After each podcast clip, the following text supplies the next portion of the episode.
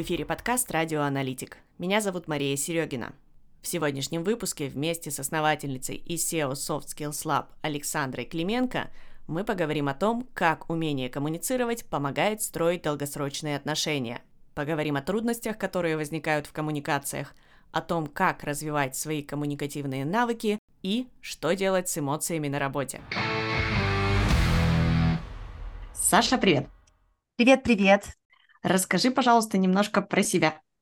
А, ну, тогда привет еще раз. А, меня зовут Саша Клименко. Я основательница и CEO Soft Skills Lab. Это такая компания, технологическая компания, которая занимается развитием soft skill ов. Мы а, учим коммуникациям, обучаем руководителей и а, рядовых сотрудников а, тому, как с помощью коммуникации достигать своих целей, решать конфликты, вести переговоры и быть лучшими управленцами. Классно. А можешь еще немножечко рассказать, как ты вообще пришла к теме работы с софт-скиллами? Вот мы сегодня будем говорить про коммуникации. В какой момент вообще это тебе стало близко, интересно, почему решила этим заняться? Я так, знаешь, э, сделала представление и сразу почувствовала, что уже просто прям питчинг пошел. Сейчас я давай уже по-человечески больше расскажу, да. Um, ну, смотри, у меня на самом деле как бы всегда было таких два параллельных трека. Uh, я работала как, uh, ну, сначала вот аналитик, консультант, там потом перешла в of Product. Uh, вот, у меня всегда были IT-команды, которые я, соответственно, либо была частью, либо потом уже управляла сама и на проектах, и на продуктах. Uh, и я прям вот, э, наверное, из немногих людей, которые прям с университета знали точно, что хотят делать, что хотят делать это в и у меня направление сразу обучения было бизнес-информатика.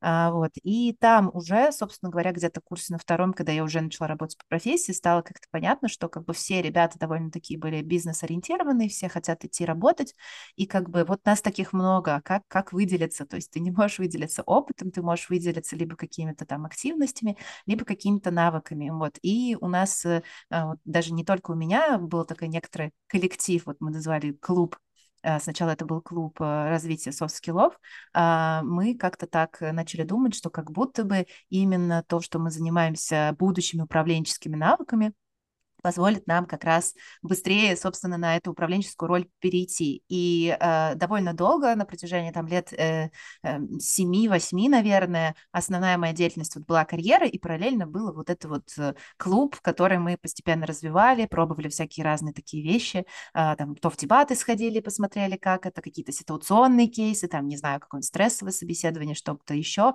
и смотрели, что именно нас может развивать именно с точки зрения софтов но потом уже как-то так оно само переросло в э, самостоятельное дело, которое, соответственно, сейчас занимает уже все время. Классно. Слушай, вот есть э, такой аспект интересный.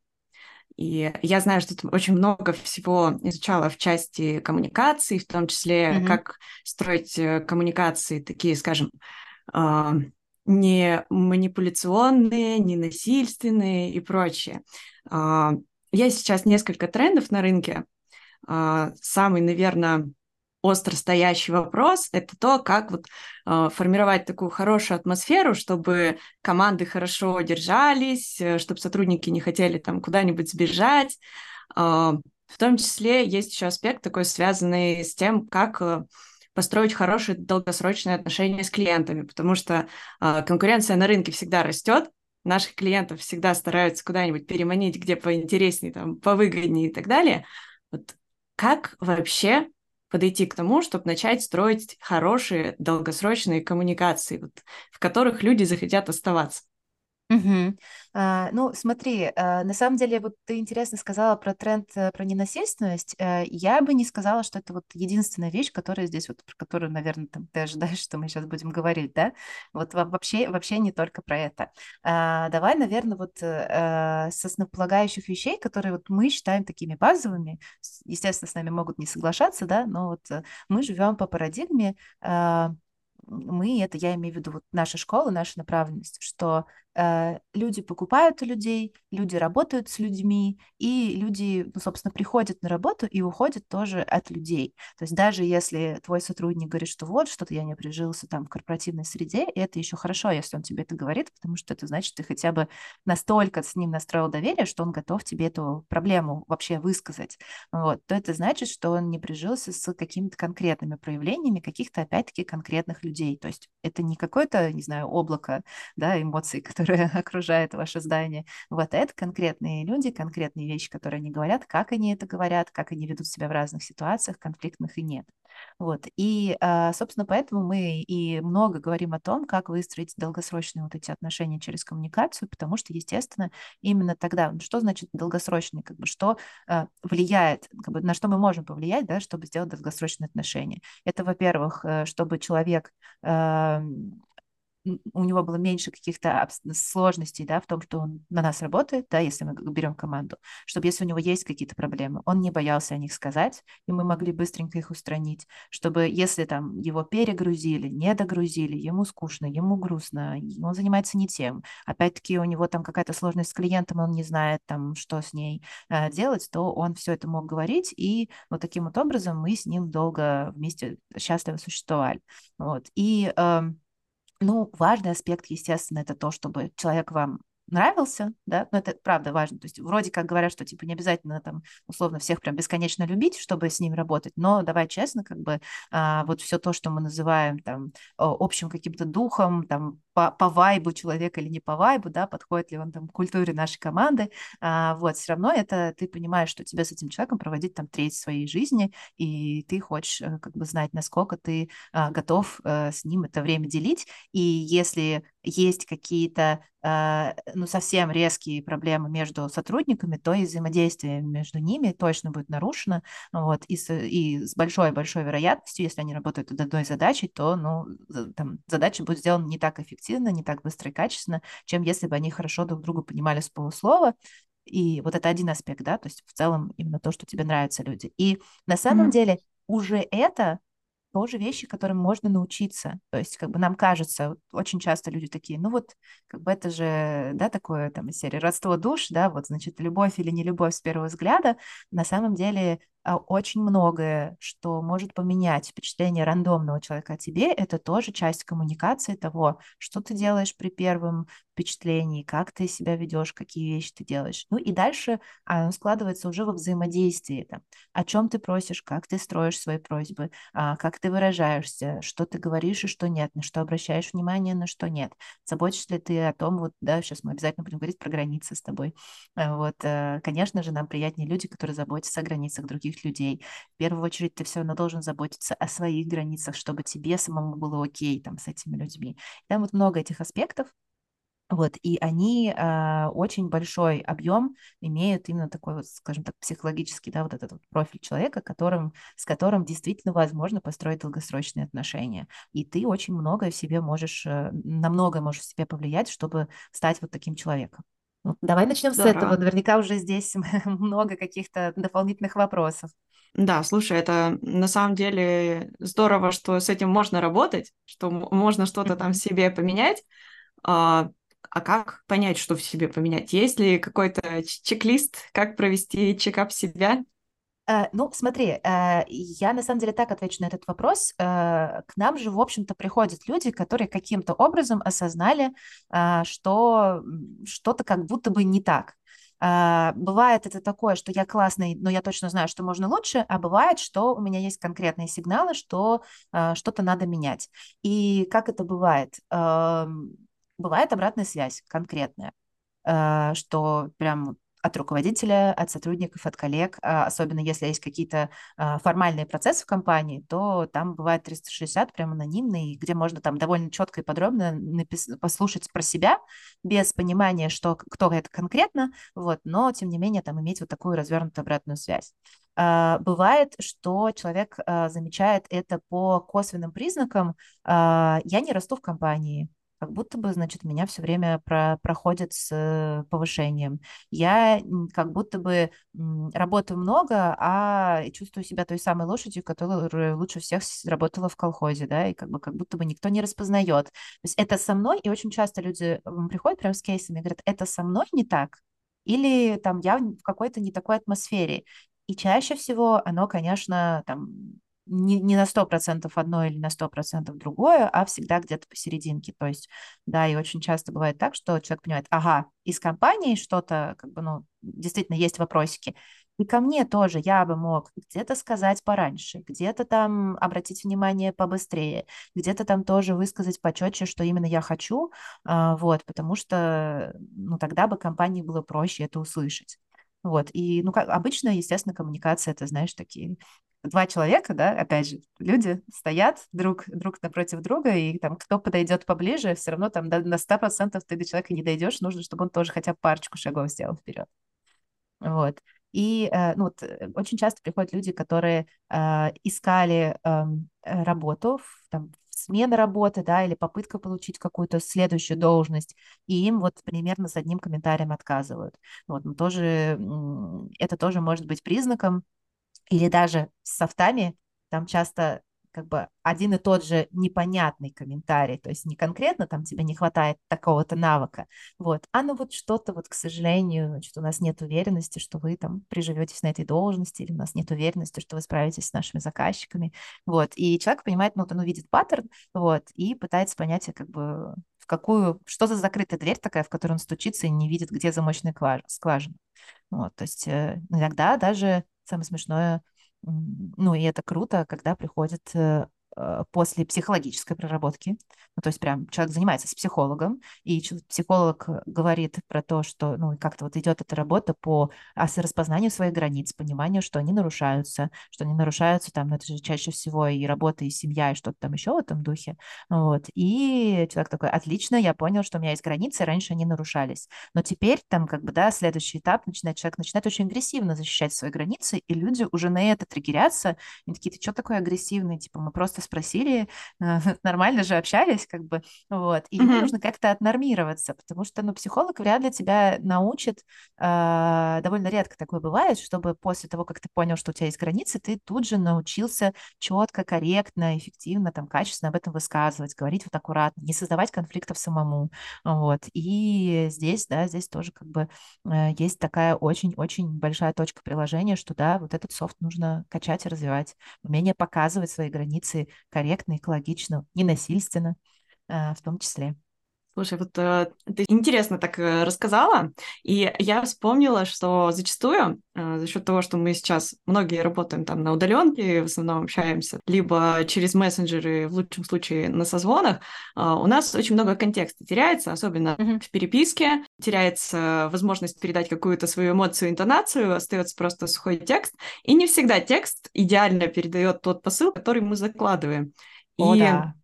есть э, вот этот вот момент, я сама до сих пор себя часто отлавливаю на том, что я иногда тороплюсь, и если, например, а, там, убрать э, контекст, что я тороплюсь, текст получается такой, как будто мне вот, условно говоря, на отвали написанный. Да, то есть как будто мне не, не очень-то хочется в этот вопрос вовлекаться, как бы вы там сами разбираетесь. Вот. Но на самом деле я просто пыталась там коротко ответить и побежать дальше по делам.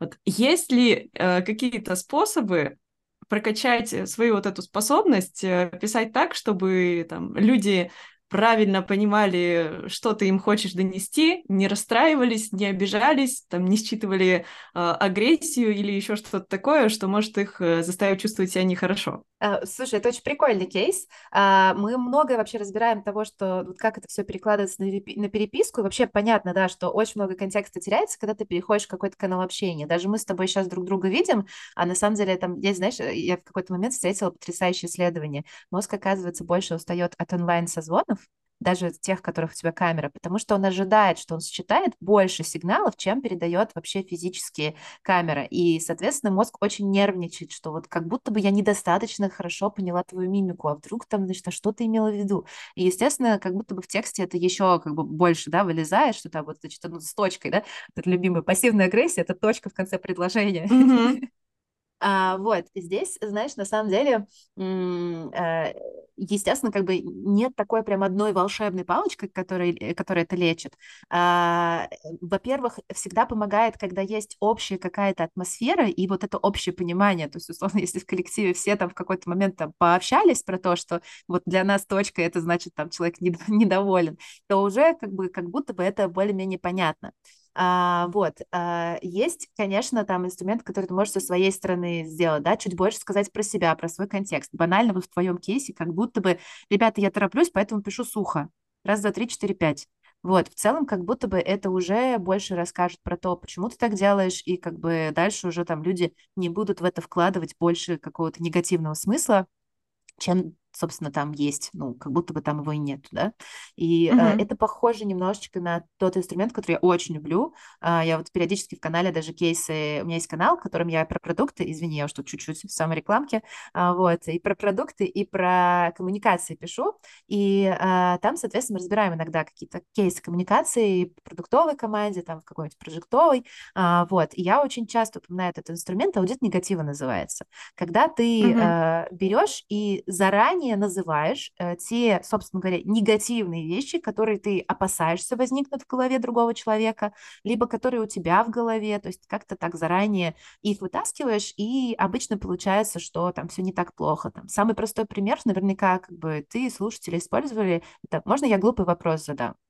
То есть себе что обычно отвечают? Э, вопрос, конечно же, не глупый, какая ты молодец, что задала, самый единственный глупый вопрос это не заданные, там, ла-ла-ла, вот это вот все. Вот, а mm-hmm. у тебя сразу снижается напряжение, потому что ты сидела такая, нервничала, что, блин, все, все, типа, не, не задают вопросы, они же понимают, значит, а я тут такая глупенькая, ничего не понимаю. Ну, вот примерно такой же а, формат а, классно применять для того, чтобы а, как раз э, давать, а, знаешь, такое, а, ну, во-первых, вот давать больше контекста, но вот в основном им, это именно для того, чтобы разобраться с теми э, проблемами, которые ты боишься могут возникнуть, и конфликтами, которых ты как бы опасаешься, что они могут возникнуть в коммуникации. Ну и на, на всякий случай скажу, что а, как бы если лечить это с точки зрения ну, стараться, да, как бы нивелировать такую проблему с точки зрения команды, тут круто, когда и все-таки и другой человек тоже, если ему что-то кажется, может об этом спросить. Ну, то есть, условно, ты написал сообщение, он напрягся, потому что было сухо и там не по делу. Вот у меня иногда такое бывает, мне ребята такие, Саша, ты недовольна сейчас? Я такая, нет, нет, типа, я просто там сухо написала. А иногда я так проанализирую себя, такая, слушайте, да, я прям разозлилась, потому что я совершенно другого результата ожидала. Там, я, я прям разочарована, что у нас там, э, что, что так медленно, допустим, идет. Вполне такое может быть. И Дальше уже круто, что они а, могут это из меня вытащить, когда я даже, может быть, сама это там не очень, да, а, осознаю, и тогда я такая отнормировалась сама, супер, все, отлично, работаем дальше. То есть это такая вот мощная история, когда кто-то может еще и с твоими там эмоциями поработать, и, естественно, это а, помогает, когда команда такая, знаешь, более здоровая с точки зрения вот этого отношения. Слушай, относительно эмоций, это же ага. такой вопрос, на самом деле, э, я не знаю, застала ты или нет этот тренд, когда э, в многих компаниях говорили, что там эмоции нужно оставлять дома. Я успела поработать в одной такой команде. Uh-huh. Э, я могу сказать, не лучший опыт в моей жизни, потому что э, сервис там, конечно, был потрясающий, мы всех встречали с улыбкой, но улыбка была не сильно искренняя. Вот, uh-huh. и напряжение было, ну, по моим ощущениям, достаточно такое большое в коллективе, то есть прям вот воздух такой напряженный витал. А сейчас вижу, что вроде как э, все так это, по крайней мере, пришло в нейтральную позицию. Да, нам э, мало mm-hmm. кто открыто транслирует идеи, что там давайте все проявлять эмоции, не будем ничего стесняться, но и вроде как под запрет это уже перестали ставить во многих компаниях. Вот э, что ты сейчас наблюдаешь? Какие вообще изменения происходят? Есть ли какие-то э, движения в сторону того, что там mm-hmm. эмоции это нормально? Mm-hmm. Как оно, на твой взгляд? Слушай, однозначно есть. То есть, да, я, я тоже это застала, и более того, к сожалению, ну, я так понимаю, что там в компании лучше стало, да и ты, наверное, куда-то там передвинулась. А, вот, и, э, к сожалению, не везде стало лучше, и во многих местах еще остается. А, буквально там некоторое время назад я услышала новое прекрасное, что, значит, э, девушку не повышают на работе, потому что она эмоционально нестабильна. Она очень переживает за свои задачи, вот, и, значит, там в какой-то момент э, нервничала и там плакала, причем она даже ни на кого не выражала эти эмоции, она там плакала в туалете из-за того, что, значит, что-то у нее там не получилось, вот, но это вы, вы, вытаскивается как, как будто вот если ты будешь менеджером, значит, ты, значит, не сможешь там как-то эффективно справляться с задачей, ну, это просто ужасно, на мой взгляд, а, вот, э, и э, Конечно, такое, к сожалению, осталось. При этом я вижу компаний, в которых э, становится уже больше открытости какого-то доверия, и действительно э, люди готовы говорить о том, что там и что-то даже там обижает, и что-то там расстраивает, ну и это окей, как бы это просто там рассказ про какое-то эмоциональное дополнительное состояние. Ну, я на всякий случай как бы скажу для тех, кто такой, вот у нас обязательно такие люди есть, как бы среди твоих слушателей, и там к нам тоже приходят и говорят, ну подождите, мы же все взрослые люди, типа там, что, вы не можете там условно в уголочке поплакать или там сдержаться, да, или что-то там еще такое сделать, зачем вот этот детский сад разводить, о, ты расстроен, там, а что, что тебя расстроило и так далее. А, я на всякий случай скажу, что как бы эмоции — это мотивация абсолютно для всех ваших поступков. Если как бы вы э, вообще, не, значит, взрослые люди, не испытывающих эмоций, так вы как бы бревнышко, вы лежите, вы ничего не хотите, вы ничего не делаете, как бы, и вообще свою работу не выполняете, потому что как бы у вас нет топлива для того, чтобы как-то захотеть это делать. Вот, поэтому эмоции есть все равно, вот, но почему-то какие-то из них мы действительно считаем считаем, что они нас, э, то есть то, что кто-то разозлился или там расстроился, нас каким-то образом как будто бы задевает. Вот. А здесь, на самом деле, опять-таки, да, вот мы с тобой говорим про тренды. В чем фишка? Как бы в том, что э, более эмоционально устойчивые люди спокойнее, спокойнее относятся к эмоциональным проявлениям других людей. И причем, когда мы говорим про эмоциональные проявления, это не значит, что вот там начальник на тебя орет или там кто-то, да, из коллег там просто орет каждый день, и вот, э, значит, он так проявляет свои эмоции. Есть разница между эмоцией и реакцией. Ну, то есть там, mm-hmm. когда я говорю, что я там раз, разозлилась от чего-то, да, меня что-то раздражает, это не я агрессивная, агрессивная я буду, если, значит, я вместо того, чтобы говорить, что меня что-то раздражает, буду там, не знаю, iPad об стену разбивать, вот, или там, не знаю, сотрудников чем-нибудь швыряться или орать на них в прямом эфире. Вот это, да, это будет как бы э, вот эти модные слова про абьюз, да, там, физически, эмоционально и так далее. А, вот, и... А, собственно говоря, как бы я вижу, что действительно во многих компаниях становится сильно лучше, и можно это как-то выражать, и все меньше становится компаний, которые такие, ну, если я скажу, что меня что-то там расстроило, то мне типа скажут, иди, иди и дома расстраивайся. С другой стороны, с другой стороны, есть, естественно, всего как бы обратная сторона медали, а, вот, и она состоит в том, что эм, из-за чего вообще пошла эта история, да, что, значит, эмоции надо оставлять дома. А, нам супер неуютно, когда, ну, как будто вот, э, если я тебе расскажу, что вот, Маш, как меня вообще расстроило, вот выпуск вот не так вот прошел, там тролливали, да, там что-нибудь такое, тебе, конечно, будет там супер неуютно, если ты очень болезненно все это воспринимаешь, то тебе, конечно же, будет не хотеться вообще, чтобы я тебе все это рассказывала, а, вот, и ты, ну, как бы желаешь мне это запретить, да, что типа вот там что-то ты, значит, такая нежная вся из себя, да, ну, пошла токсичность такая, а, mm-hmm. и э, естественно, если мы с тобой обе находимся в ситуации, в которой общество считает правильным делиться обратной связью, рассказывать про эмоции, ты не можешь мне прямо сказать, Саша, типа, там, что-то ты такая нежная. Это будет, ну, не по социальным нормам, да, тебе нужно найти какие-то другие способы. Конечно же, такие люди проявляющие токсичное поведение, они все равно остались, никуда не делись, но они тоже находят как бы свои способы а, что-то такое делать. То есть ты можешь мне в ответ сказать, мне обидно, когда там ты выражаешь. Ну, то есть как бы ты с помощью тех же инструментов можешь точно так же попробовать двигать мою границу, как и э, как бы до этого ты бы делал это более какими-то прямыми способами. И, естественно, это вот тоже такая часть, э, часть и уже пошла новая волна того, что иногда я слышу, что люди очень напрягаются от выражения эмоций, потому что они сразу воспринимают это за манипуляцию, потому что они реально иногда видят, что это уже начинает использоваться в манипуляции. Мне можно рассказывать, как я расстроена, значит, я буду, значит, это использовать для того, чтобы сотрудники срочно-срочно бежали и, и исправляли что-то, желательно на выходных, чтобы, значит, я больше не расстраивалась. Вот, вот, вот это такие кейсы тоже бывают. То есть все абсолютно идет по спирали. Но в целом, конечно, это более здоровая история, и как бы здесь нужно просто больше развивать свою какую-то чувствительность, чтобы различать, где это с тобой человек поделился состоянием, и, в общем-то, тебе помог для того, чтобы лучше себя понять и лучше его понять. Вот. А где это уже какая-то история, где тебя пытаются использовать и там как-то на тебя повлиять. Все равно все сводится к тому, что нужно больше информации, а не меньше.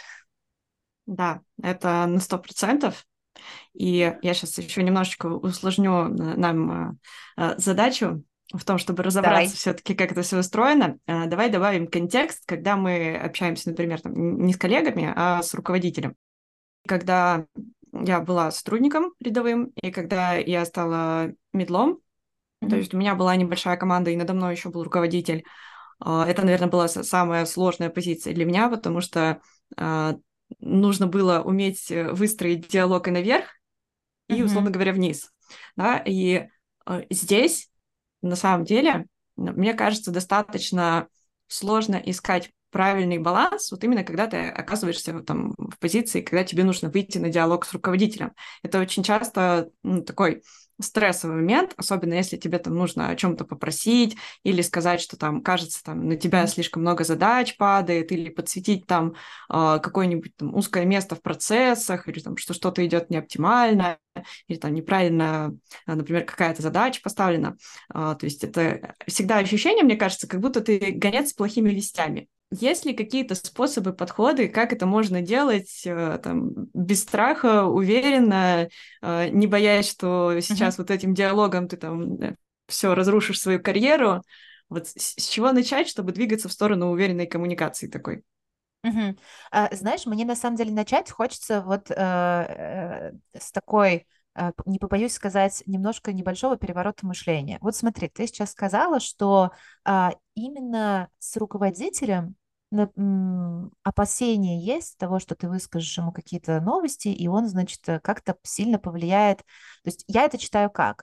То есть когда ты общаешься с коллегой или с сотрудниками, они имеют меньшее влияние на твою дальнейшую судьбу, карьеру, вот, а руководитель имеет большее влияние.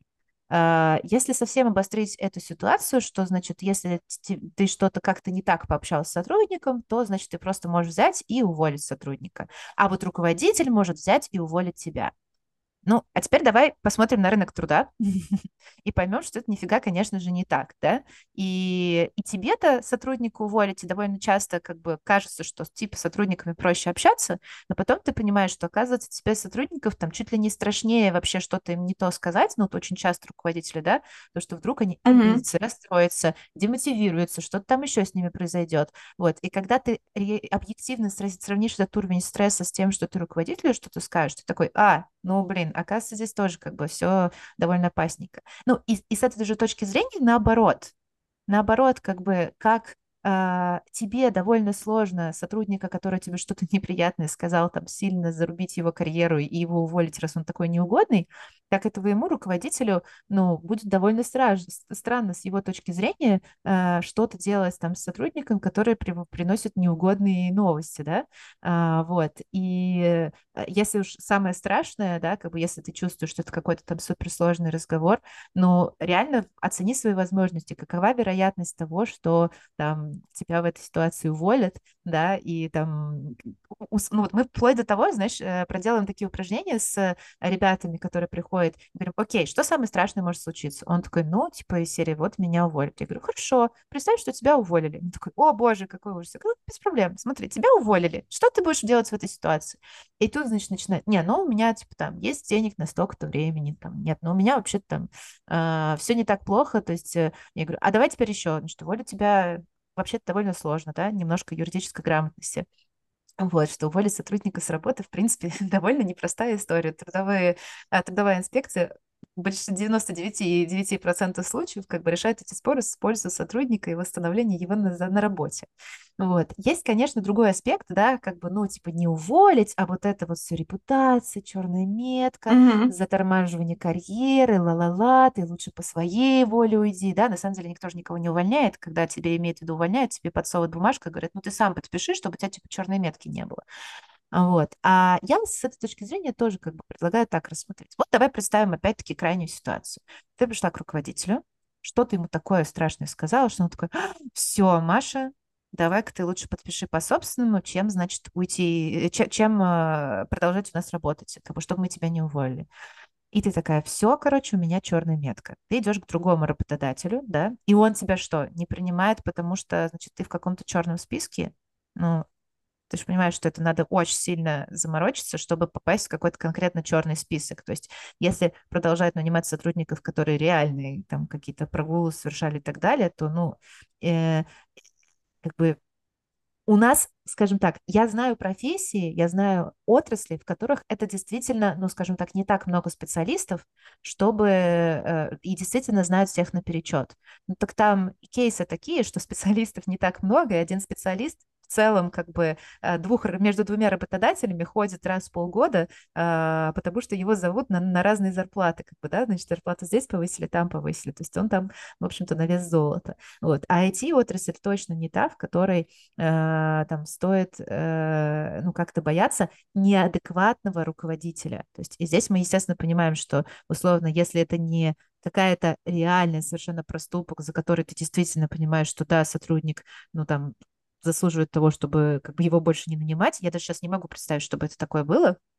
Не знаю, там систематически постоянно там обрушал сервера ради, ради прикола, да, там просто, чтобы посмотреть, сколько, сколько э, времени понадобится техподдержки для того, чтобы их поднять. Вот. А, то как бы единственное, к чему стоит готовиться, это, возможно, вот в самом таком сложном случае, это к вопросам со стороны какого-то руководителя. Вот, и здесь, да, здесь имеет смысл уметь четко объяснить, в чем было дело. И вот, знаешь, тут мы совсем недавно как раз рассматривали этот кейс. Вот как бы ты поступила, если бы к тебе пришел сотрудник на работу, устраиваться на работу, прямо на вакансию, а, про которого ты знаешь, что у него а, трудовой спор с бывшим а, руководителем ну, с бывшим работодателем. Вот его уволили по статье, и он сейчас в суде находится. А еще лучше даже тебе проще сделал. Его суд оправдал, восстановил, и он после этого уже уволился. Хм. А, на самом деле, а, я когда тоже занималась а, подбором персонала а, к uh-huh. себе в отдел, у нас были такие случаи.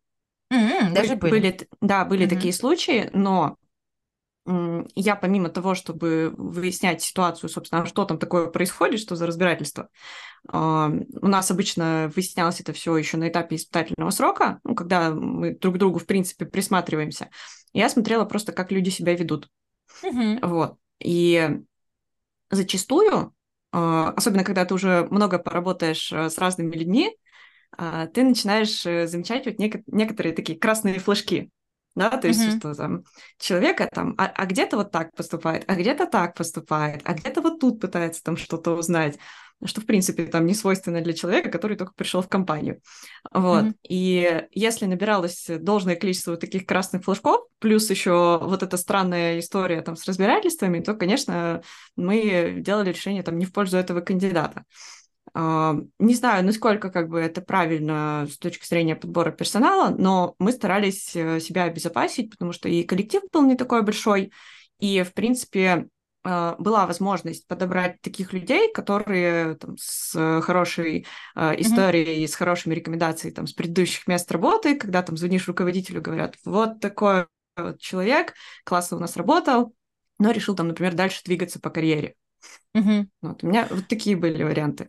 Слушай, ну это интересно, потому что, как бы, опять-таки, эту историю можно трактовать с две стороны, да. Первое, это что сотрудник проблемный, да, и что для нас это тоже риск. Вот. Но э, давай на секундочку, я же тебе какую ситуацию дала, что его уволили, а потом суд его восстановил. То есть его уволили неправомерно. То есть тот mm-hmm. работодатель нарушил, да, как бы законодательство, сотрудник потратил свое время и силы для того, чтобы отстоять свои права, свои границы, да, а там не спустил ситуацию на тормозах, не сказал, что там, ладно, мне не выплатили миллион, а я как бы посчитаю, что карма его накажет. Я и такие случаи видела. А, вот. А он как бы пошел и, ну, то есть это реально как бы довольно часто увольняют, и речь идет действительно о суммах каких-то, которые работодатель должен выплатить, вместо этого не выплачивает. Вот. И сотрудник, да, отстаивает свои границы. И, на мой взгляд, как бы уже со стороны сотрудника мне вот интересно, то есть то, что ты говоришь, в целом для тебя это, ну, некоторый сигнал, чтобы присмотреться по поближе. Но совершенно точно не является единственным как бы фактором, по которому ты принимаешь решение. Вот. Mm-hmm. А, будучи сотрудником, который один раз уже обжегся с работодателем, и, э, значит, ему пришлось восстанавливать через суд свою как бы, какую-то репутацию, я бы тоже очень внимательно присматривалась к работодателям. И работодатель, которого напрягает то, что я законно и правомерно свои права восстанавливаю, меня бы тоже напряг. Ну, то есть, как бы, опять-таки, самое вот мы с тобой начали с чего? С того, что э, как, какая волшебная палочка поможет не нервничать, когда ты вот, значит, там доносишь какие-то, так, видишь, какие дебри мы зашли, вот, mm-hmm. с того, что доносить непростые вести. А все, как бы, ну, понятно, что все не так уж просто, но первый, наверное, шаг, который имеет смысл делать, это понимать, что э, если с тобой вообще взаимодействуют, да, на рабочей отрасли, там, то в любом случае есть две стороны монеты, есть как бы у нас всегда зависимые отношения. Ты зависишь, да, от, от руководителя, потому что он там может иметь э, влияние на твою дальнейшую карьеру, судьбу и так далее, но и он зависит от тебя. Потому что если у руководителя после того, как ему пришли с новостями плохими, и он, значит, ой, такой, все, Машу уволить, а, вот, то как бы явно у него это не один, не два раза происходит, да и ты можешь эскалировать ситуацию, рассказать все как есть. И как бы еще не факт, ну, как бы, кто займет место этого руководителя, да, там, возможно, тот самый сотрудник, который показал, что он прекрасно справляется с задачей защиты своих интересов, а значит, и защиты комп... интересы компании защитит. Вот, то есть э, смотреть на это, как бы, знаешь, с такой более равной точки зрения, э, что сотрудник это такой партнер, который, да, тоже имеет свое право, условно говоря, голоса. Я знаю, что вот это может выправить ситуацию.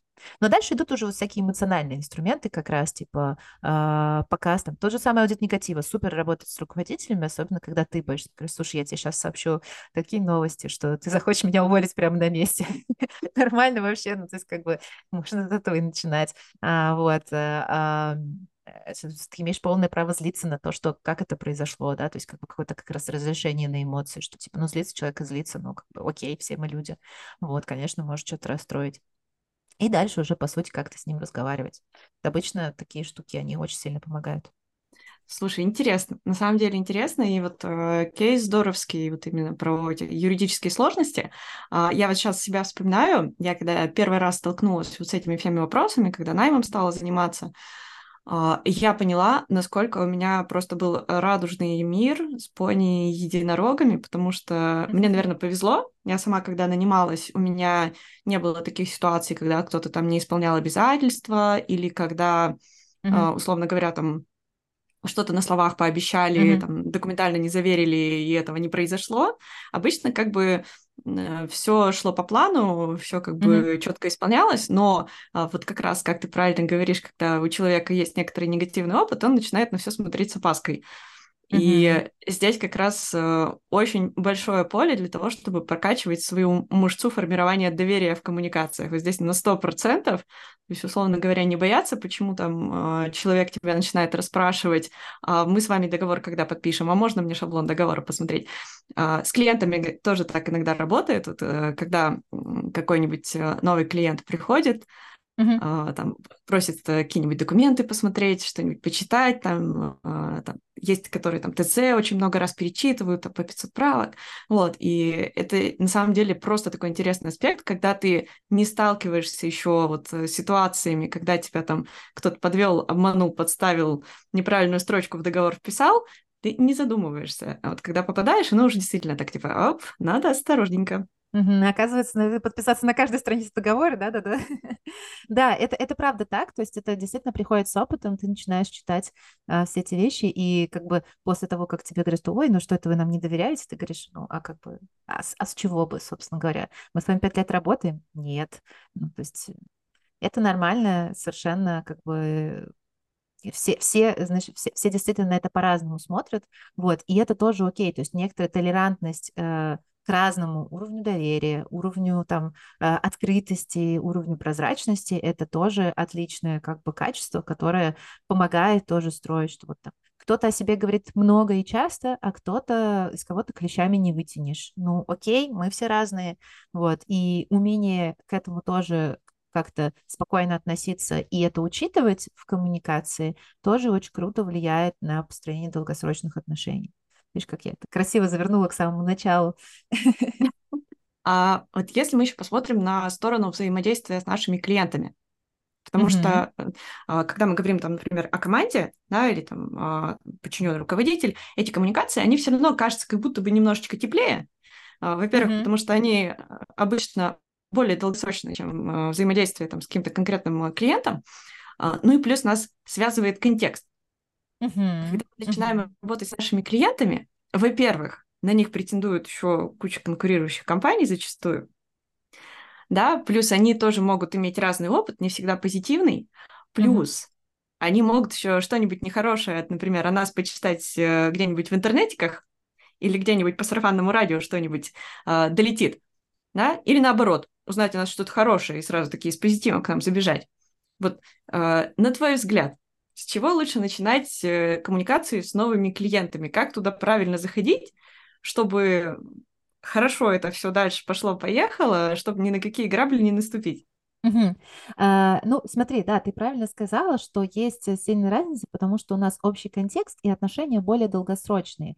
И ставки, понятное дело, что с клиентом сильно выше. Условно говоря, если ты допустил какую-то ошибку с сотрудником, у тебя, как правило, больше вероятности, то есть вряд ли он опять-таки уволится прямо здесь сейчас, да, у тебя больше вариантов э, как-то это решить, э, там иногда извиниться, иногда там с ним как-то, не знаю, очистить воздух, да, а клиент вот нужно как-то быстрее быстрее действительно прийти к этой точке доверия, а, чтобы он не успел там уйти, убежать в другую компанию. А, вот, ну, то есть, соответственно, на самом деле здесь все те же самые инструменты, вся та же как бы история, только более в таком сфокусированном формате.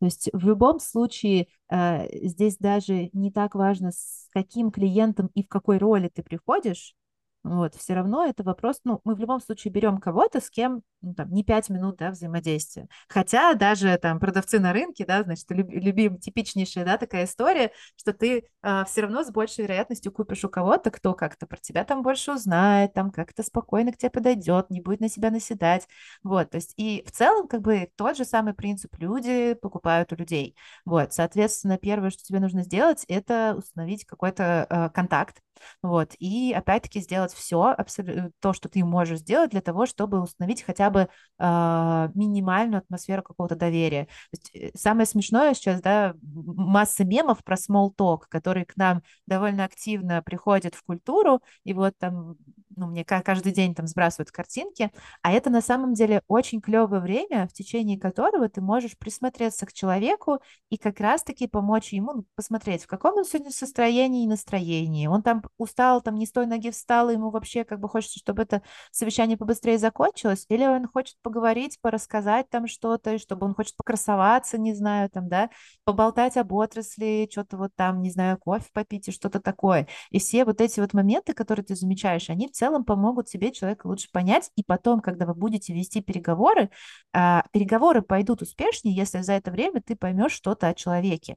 А когда он соберется и сфокусируется говорить будет о деловых вещах, тебе будет понять что-то уже сложнее, потому что ну, у него будет уже не такое расслабленное состояние. Поэтому а, вот эти вот пять минут, они на самом деле как бы м- довольно классно тебе могут с новым человеком а, прям как-то вот наладить эту атмосферу. У меня тут даже кейс недавно был, я-то думала, что я как бы могу и так, и так, я все весь такая, знаешь, я же с, э, эксперт по софт-скиллам, я, значит, могу и так, и так, могу адаптироваться. Mm-hmm. И вот у меня девушка била, брала интервью и тоже, кстати говоря, как раз было там про токсичность в корпоративных культурах или что-то в этом духе. И мы с ней как-то переписывались в чате, и потом такая, ну вот созвонимся во столько-то. Она мне позвонила, такая, ну, давай начнем. И я такая, подожди, подожди, нет, я так не могу. Я поняла, что мне прям как-то надо.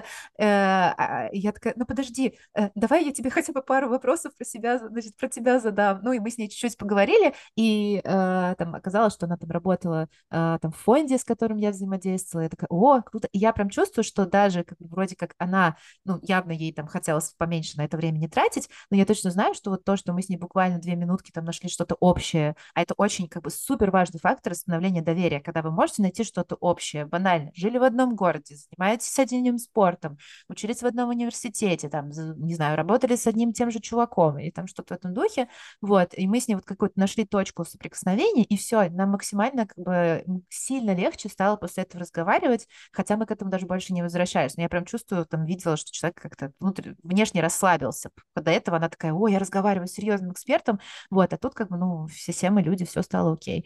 А, вот, поэтому э, ну, я поняла, что мне бы без этого было совсем там сложновато, и хорошо, что я смогла ее вернуть в эту точку, и мы как-то окей с ней поговорили. А, вот. Э, но это, естественно, не, как бы не единственный момент, где ты можешь, да, установить вот этот вот small talk, можешь установить какой-то контакт доверия. Но у нас в целом как бы есть один из таких принципов, в которых мы когда обучаем коммуникацию, мы в том числе даем какой-то набор принципов. Вот один из них — это сначала решаешь конфликт, потом переходишь к переговорам. Что такое мы имеем в виду под конфликтом? Это не просто какое-то э, противоречие там, интересов. Противоречие может быть такое, что я хочу там за бесплатно и качественно, там, да, а ты хочешь подороже там, и меньше работать. Это нормальное противоречие, которое мы как раз с тобой там, значит, можем решить.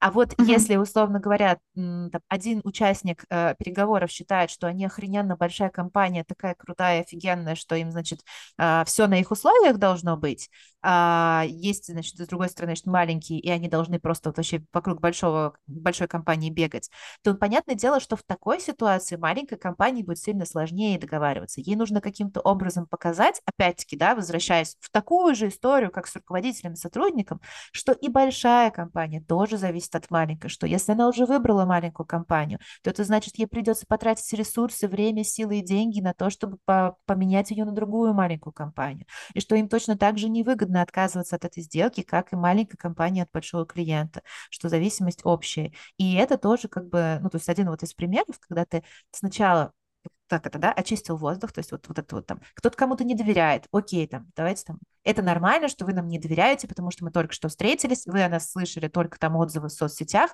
давайте мы вам подробнее расскажем или там, что мы можем сделать для того, чтобы вы больше доверяли э, там нашим взаимодействию. И если как бы на это обратить внимание, знаешь, вот, опять же, на слона в комнате, то после этого договариваться о каких-то фактических деталях будет гораздо проще, потому что я знаю как, как бы очень много таких кейсов, когда договаривались сначала о фактах, типа вот прорыв, прорывались, знаешь, через вот это там недоверие, или кто-то mm-hmm. был там не готов или не согласен там с этим проектом, у кого-то были какие-то опасения, риски, тревоги, вот, и потом все это прям затормаживалось по как будто бы объективным причинам, хотя вот такие, что, блин, вот у нас есть там противник. То есть реально чаще всего как бы, если у тебя есть возможность там эти вещи обсуждать, то их совершенно точно стоит обсуждать вот раньше, чем ты переходишь к каким-то деталям.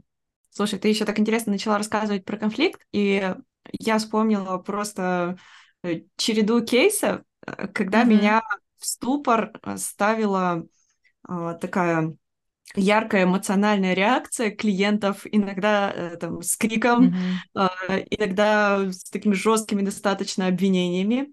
Э, и по первости я вообще не знала, как себя вести. Вообще. Mm-hmm. И э, на, на интуиции я просто выслушивала, ну, ждала, когда как бы э, mm-hmm. вся информация закончится, и после этого там уже начинала какие-то свои вопросы задавать, как бы, окей, давайте подумаем, что мы можем дальше с этим делать. Вот. Если какие-то стратегии, э, какие-то, не знаю, упражнения, которые могут помочь подготовиться и к таким вариантам развития событий, потому что зачастую Особенно, я думаю, когда вот, э, например, те же самые аналитики только начинают работать, там вступают mm-hmm. э, в коммуникацию с заказчиком, э, и первый раз оказывается в ситуации, когда мы что-то сделали не так, и заказчик не просто говорит, что он недоволен, а он прям выражает эмоционально так ярко, что он недоволен. То есть это, это реально может просто в ступор вести. А, я видела людей, которые, там, не знаю, могли расплакаться после такого разговора, и видела, что они такие, все, mm-hmm. я больше никогда не буду этим заниматься, не заставляйте меня звонить по телефону. Вот, как, как можно себя к этому подготовить, и можно ли вообще? Угу.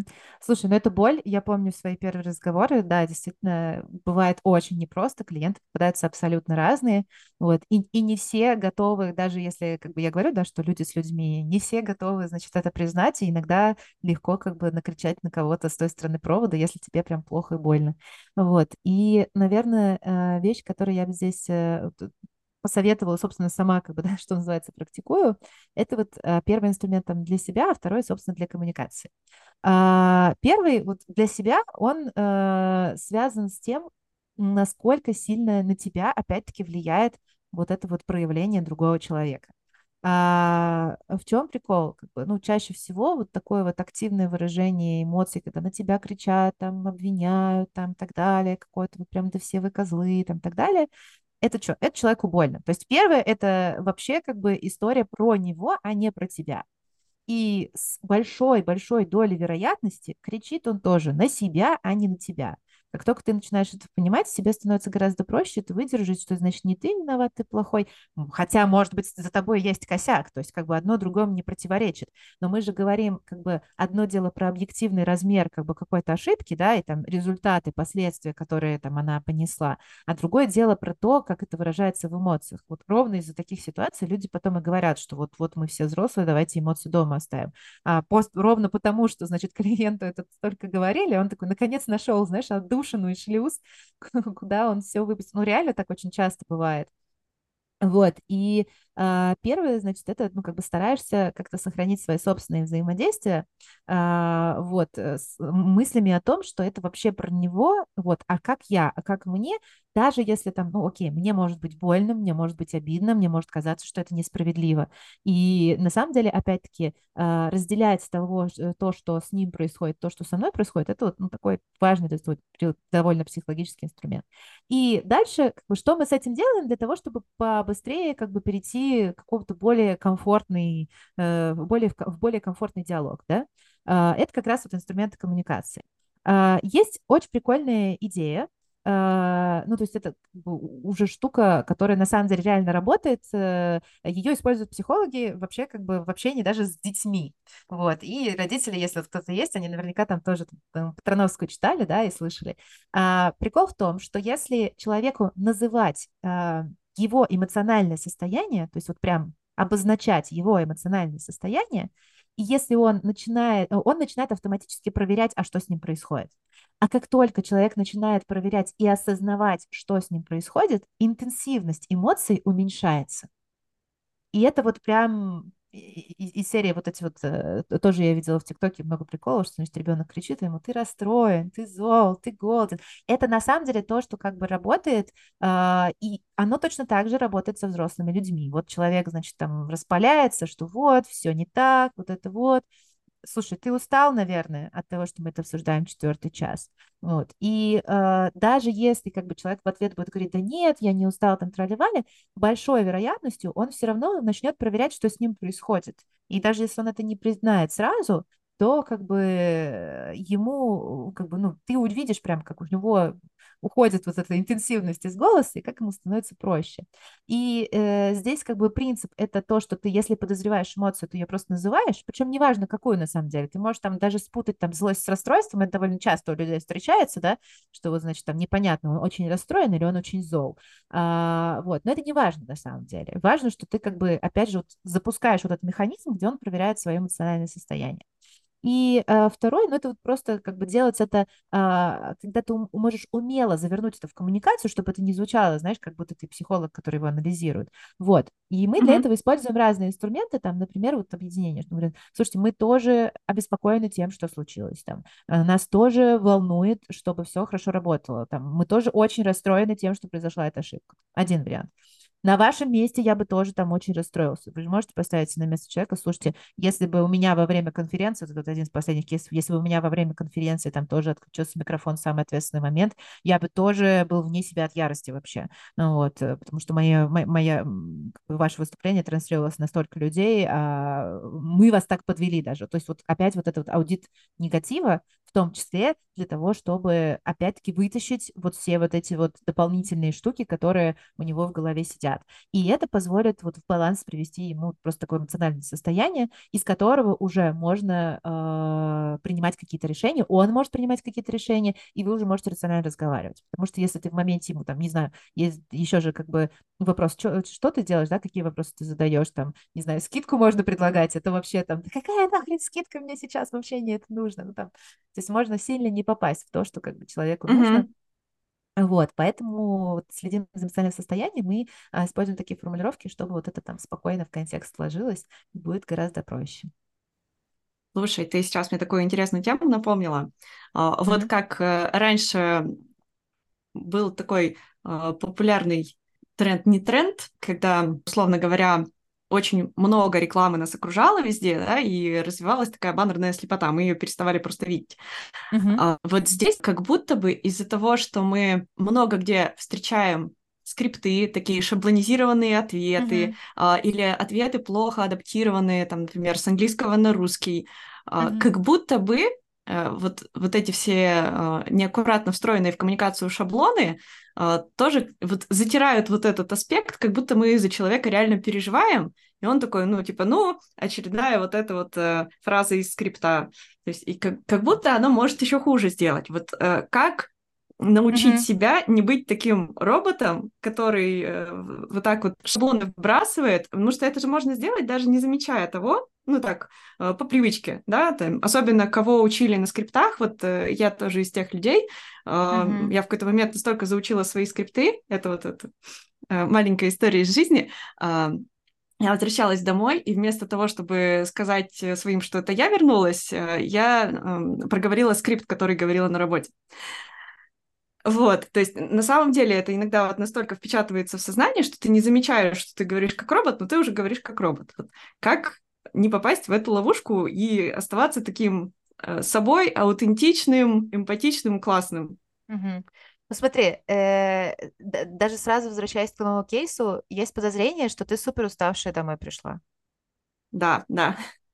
Но э, это один из важных аспектов, потому что оставаться собой как бы круто, вот это вот ресурсе и в потоке, да, ну, надо реально быть в ресурсе, и как бы э, больше всего тут поможет умение э, и там умение развивать и следить за тем, как ты сейчас, как тебе сейчас, нужно ли тебе отдохнуть, поесть, поспать, там тебя все бесит, э, тебя все раздражает, ты там надоела и эта работа, там и это все, короче, вот что с тобой происходит.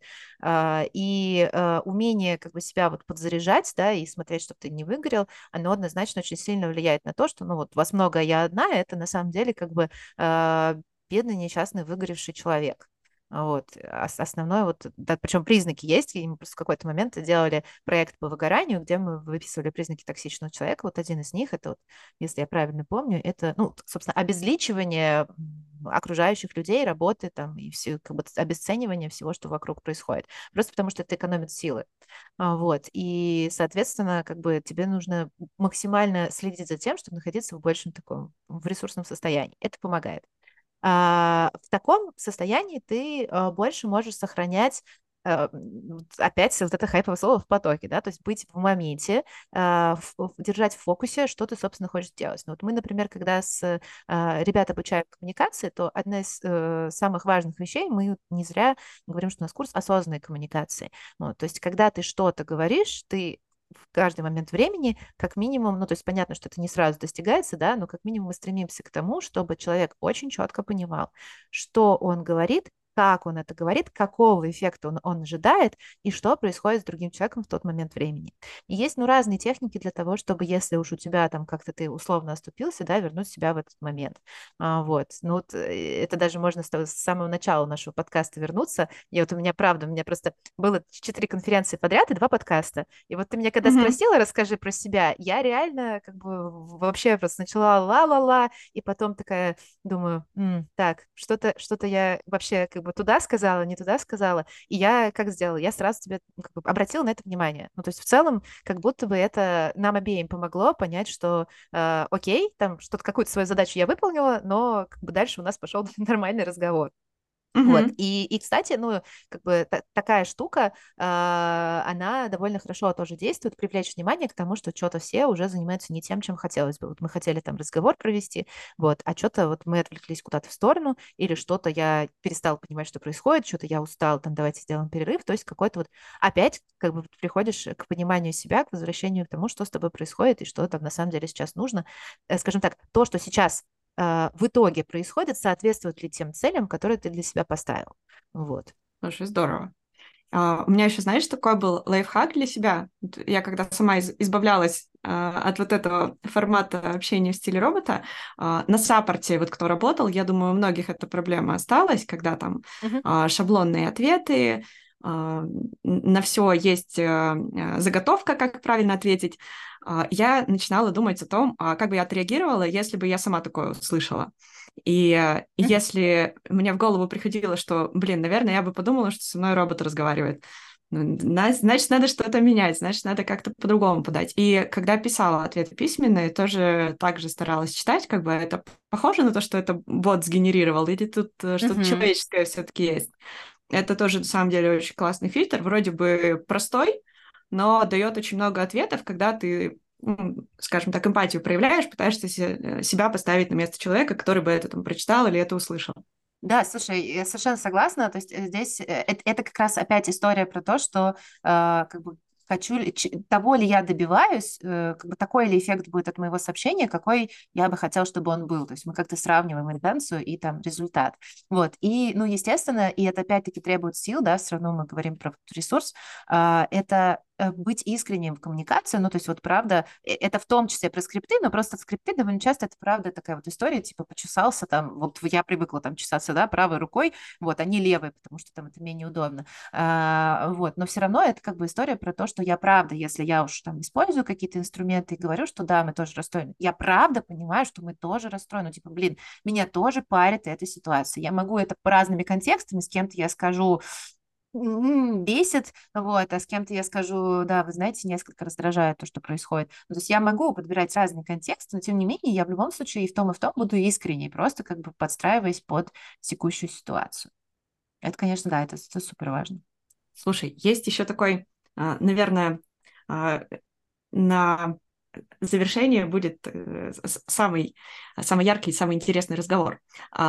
Неважно, на мой взгляд, с кем мы общаемся, там, с коллегами, с руководством, э, с нашими заказчиками mm-hmm. любимыми, зачастую у нас могут возникать ситуации, когда наши интересы ну, расходятся, а, либо у нас возникает какой-то конфликт интересов, mm-hmm. и есть множество разных точек зрения. Есть там, например, люди, которые говорят, что там ситуация вин-вин, когда оба выигрыша, в принципе, невозможно. Некоторые, наоборот, говорят, нет, это идеальная ситуация, туда нужно стремиться, компромисс наше все. Вот.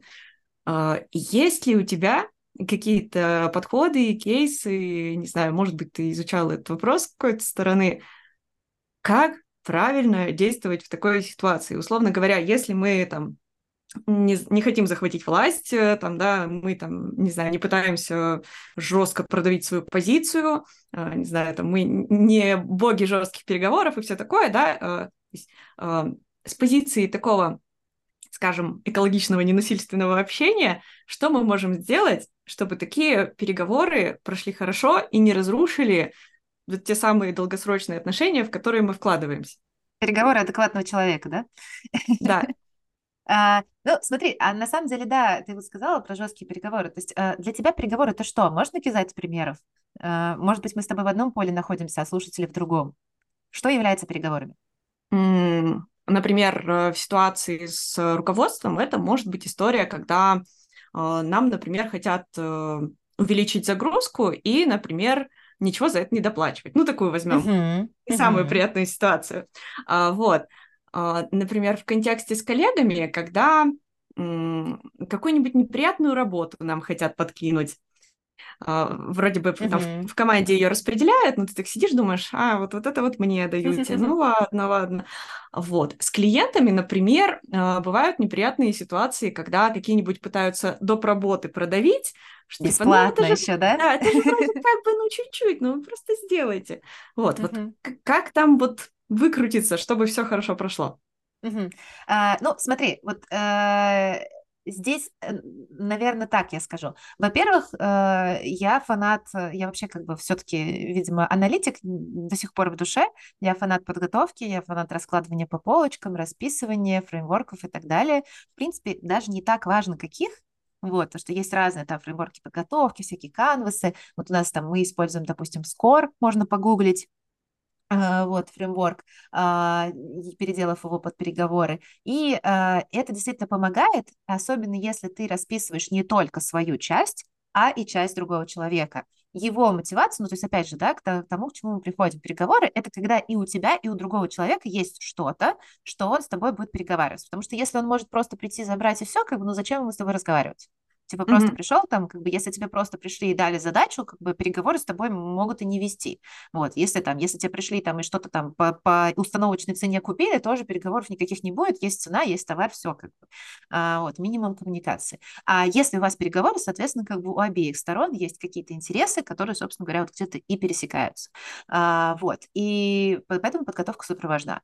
Дальше а, то, вот, про что я говорила сначала, прям все примеры, которые ты привела, они начинаются с, собственно говоря, конфликта. Тебе хотят э, дать неприятную, дать дополнительную задачу, но не доплатить.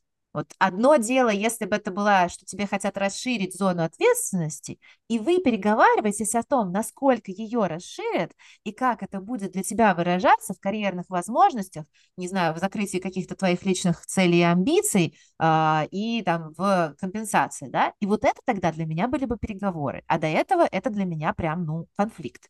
Вот. И угу. то, что, то, что ты говоришь, на самом деле, и с э, клиентом, и с а, коллегой, это тоже для начала, в самом начале выглядит как конфликт, что там, почему-то на тебя сбрасывают именно неприятную часть работы. Не совсем понятно, как бы с чего бы именно ты. Вот. Э, жребий подошел, или там коллега там не хочет это выполнять, или что-то там еще такое. И клиент тоже там, он в связи с чем это считает? Считает, что вы побоитесь отказаться, потому что он тогда вас назовет не клиентоориентированной компанией, или считает, что он и так вам слишком много заплатил, и неплохо бы вам еще что-нибудь бесплатно сделать. То есть он, ну, у него опять-таки конфликт, что он считает, что вы слишком много с него взяли. Он не, ну, у вас неравноценное понимание там, ценности тех услуг, которые ему предоставили. И вот э, опять же, ключевым будет именно то, что вначале ты э, пытаешься раз, разобраться в этой ситуации, в этом конфликте, и прям, ну, как бы максимально его скрываешь, что выясняешь, как бы, с чем связано именно то, что там э, увеличится твоя зона ответственности, и как бы не ты ничего не получаешь взамен, э, почему именно ты, значит, э, козел отпущения в команде делать что-то там самое неприятное, ну и там то же самое с клиентом, да, вот, э, хотя вот опять же все говорят, что вот, как же так, я клиенту там что-то скажу, э, сразу, сразу тут же, знаешь, что подсказочку, обычно, если ты встречаешься с человеком типа, э, ну, из серии немножко более, да, который, значит, продавливает как раз любит любители жестких переговоров. Самое mm-hmm. прикольное, что они э, еще и уважать будут того человека, который им э, в ответ противостоит. То есть чаще всего, если вы в ответ э, человеку, который давит, противопоставляете что-то, и не ломаете под давлением, он еще и больше это уважает. Ну, то есть один из вариантов, да, не обязательно, естественно, да, там может оказаться, что там нашла коса на камень, и он там не очень любит. Вот, тем не менее, показ того, что ты готов защищать свои границы, вот опять мы к этому возвращаемся, это супер полезная позиция всегда, потому что, опять-таки, там, ты четко знаешь, где ты стоишь, да, то есть опять твоя подготовка говорит тебе о том, что да, мы оказали качественные услуги, у нас там здесь все не подкопаешься. Вот этого нет ни в договоре, ни в наших там логичных обязательствах, ни в том, что мы там а, постоянно оказываем клиентам, ни в том, что клиенты могут найти на рынке, ну типа с какого, что называется, почему. А, вот. И, соответственно, на этой позиции уже вопрос в том, как это корректно, экологично ему показать, да, ну вот э, все равно равно начнешь ты с этого, а не с того, что, э, что будешь вести переговоры. А вот потом, mm-hmm. когда ты разберешься в этой ситуации, тогда уже можно поговорить, что ну хорошо, раз вы не готовы делать это бесплатно, вот давайте поговорим о, там, о том, сколько это будет стоить, и в рамках какого договора мы с вами это сделаем. Ну хорошо, раз ты не готова брать на себя дополнительно 5 типа джунов менторинга в свои выходные, давай поговорим о том, какие задачи мы с тебе снимем, и как мы будем увеличивать там, насколько мы увеличим твою заработную плату и так далее, и так далее. Вот, и это, ну вот, э, да, такая ситуация вполне возможно, что это перейдет в переговоры после того, как ты решишь конфликт. Угу.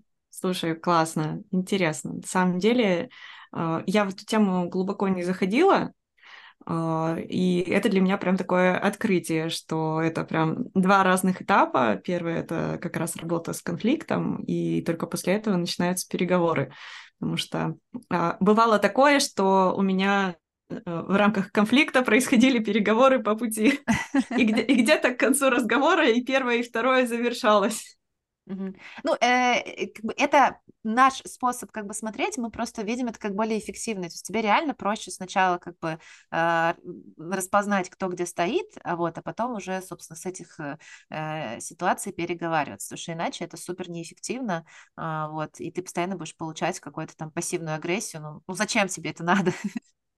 Да, а, прихожу к тому, что есть еще много вещей, которым нужно учиться, даже когда тебе кажется, что вроде как что-то у тебя получается. О, да. Это, это правда так. Мы сейчас тоже активно смотрим на разные другие отрасли, области, как на это там а, что-то тоже лучше показать, лучше там больше изучить, а где это, а где что. Ну, в общем, естественно, чем больше ты знаешь, тем, тем больше ты понимаешь, что ты ничего не знаешь в этой сфере. У нас есть еще такая э, хорошая традиция в конце спрашивать, э, что почитать, посмотреть, поизучать по теме выпуска.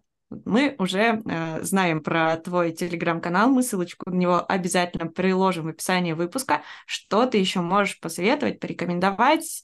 Э, можешь, там, не знаю, какие-нибудь свои записи выступлений, э, подкасты, курсы, все что угодно. Угу. А, ну, смотри, а, давай начнем с традиционного. А, значит, раз уж мы с тобой говорили про ненасильственное общение, как базу я советую прочитать а, книжку, значит, «Язык жизни и насильственное общение» Розенбергера, вот, и а, относиться к ней как к некоторой базовой истории. То есть вот ровно то, про что мы с тобой говорили, вот эта вот э, роботичность, она иногда случается, когда люди слишком, слишком к себе, близко к сердцу принимают вот эту вот книжку. А, еще я люблю э, книгу э, Эрика Берна «Игры разума», которая очень круто как раз рассказывает про некоторые нюансы э, того, из-за чего у нас возникают конфликты, и вот про всякие такие супер нерациональные штуки, которые на самом деле супер влияют на нашу коммуникацию.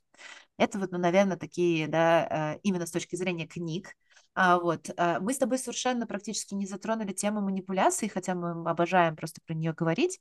Вот. И я поэтому все-таки дам а, вот на, на Netflix э, есть фильм The Push. А, он э, ужасен в своей красоте или там прекрасен в своем ужасе. Это фильм про то, как, э, причем реальная какая-то запись эксперимента, до чего могут довести манипуляции человека. То есть чисто в качестве такой информационной прививки очень рекомендую тоже посмотреть.